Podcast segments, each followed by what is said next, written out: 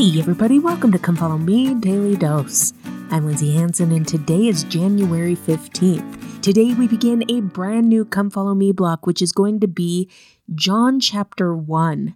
Now, that might seem like so little to study in one week. And it is a long chapter, it's 51 verses, but there is so much and so much doctrine crammed into this chapter. I absolutely love the book of John. If you'll remember when we talked about the different gospels, we talked about the purpose of each gospel and how each gospel was written to and for a different group of people. Now, the book of John was specifically written to members of the church. And it's important to note that it's believed that the book of John was written after Matthew, Mark, and Luke. And so it makes sense that John would, being the last to write, see what Matthew, Mark, and Luke had written and then tried to fill in the gaps. Because in the book of John, only 7% of it is a repeat from things that we see in the other gospel. Whereas in the other gospels, they repeat a fair amount of stories and doctrine. This tends to be very, very unique stories and very unique doctrine, a very unique glimpse at Jesus Christ. And so I love that idea that maybe John had taken a look at the writings of the other disciples and knowing that he was specifically writing for members of the church, writing on kind of a holier level, he could fill in gaps that the other writers didn't necessarily fill in. It's interesting because we know that, for example, Matthew was written to the Jews, Luke was written to the Gentiles. Here, as John is writing to believing members of the church, it stands to reason that he is able to write on kind of a higher plane. He doesn't have to cover any groundwork. He doesn't have to kind of explain this base belief. He's writing to people that have that base belief. And so he's able to teach higher and holier things and in beautiful, beautiful ways. Something that I like about the book of John is that in John chapter 13, John is referred to as the disciple whom Jesus loved. Now, don't get me wrong, I am sure Jesus loved all his disciples, but there was clearly a very special relationship between John and the Savior. John is also known as John the Beloved. When the Savior was on the cross and he was worried about his mother, who did he turn to to make sure that his mother was going to be taken care of? Someone that he loved, someone that he trusted. He turned to John. And so, here, as John is the disciple that Jesus loved, it would stand to reason that John loved the Savior. And that love for the Savior, I feel like, just shines through in his gospel. In John chapter 20, verse 31, John is even going to tell us his purpose of writing.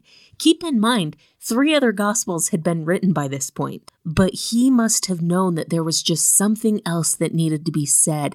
And in chapter 20, verse 31, he is going to tell us his purpose in writing. Yeah, I know it's already been said three times, but I'm writing for this purpose. Listen to what he says is his purpose. He says, But these things are written that ye might believe that Jesus is the Christ, the Son of God, and that believing ye might have life through his name. His purpose of writing, even though the stories had already been told, his purpose of writing is to testify and to help us believe that Jesus is the Christ, that he is the Messiah, that he is the Jehovah of the Old Testament, but that not only is he Jesus Christ, not only is he the Messiah, but that as the Christ, as the Messiah, he is the living Son of God. And that by belief and faith in that fact, we might have life everlasting. That was his purpose in writing, and clearly there was something that he felt was maybe missing from the previous three Gospels to really clarify those teachings and those ideas because he felt it necessary to jump in and to write a gospel of his own, directed not to the Jews, not to the Gentiles, but to the believing members of the church to solidify within us our testimonies of Christ as our Savior, as the Messiah, as the Son of God, so that through believing, through that faith on that fact, we might obtain everlasting life. As we study the book of John, both this week and in the months to come, as we study John, let's study with that purpose in mind to come to a greater knowledge, greater testimony of Jesus the Christ, the Son of the living God. John serves as a special witness of Christ in that he almost acts like a counselor to the Savior. There are several different experiences in the book of John that were unique experiences for John. Experiences that he and Peter and James were the only ones to experience, such as the rising of Jairus' daughter, the transfiguration, and the experience in Gethsemane. John gives us a very unique perspective on Christ because he gets the opportunity to see him in these sacred, sacred experiences. A unique perspective that John gives us that we don't necessarily get from some of the other disciples is the perspective of the premortal Christ. John is going to teach us a little bit of that here in John chapter 1, the first couple verses, but he's also going to teach it to us in the book of Revelations. And those are teachings, that's a perspective of Christ that we don't necessarily get from the other disciples or from the other authors found in the New Testament. So let's jump into John chapter 1, verse 1, where we're going to see a super unique look at who Christ is. John chapter 1, verse 1 says, In the beginning was the Word and the Word was with God, and the Word was God.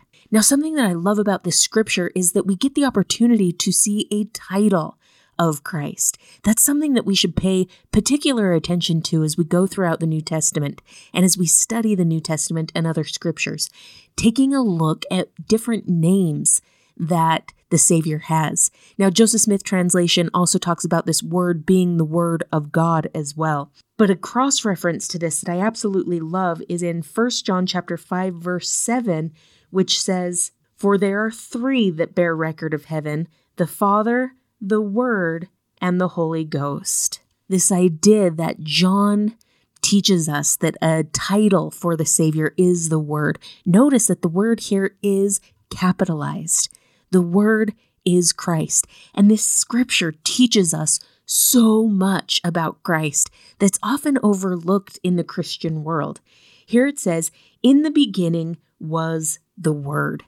So before this world was, Christ was there. This teaches us about a premortal experience that we were part of and that Christ was part of as well. In the beginning was the Word, and the Word was with God. In the time before this earth, God was there, Christ was there, and we were there as well. And the Word was God. I love what this teaches us about who the Savior was before this world even began. Before the world began, He was already a God, and we already trusted Him as our Savior. Elder Hugh B. Brown once taught the Apostle John tells us that the Word, which he identifies as the Savior, was with God in the beginning.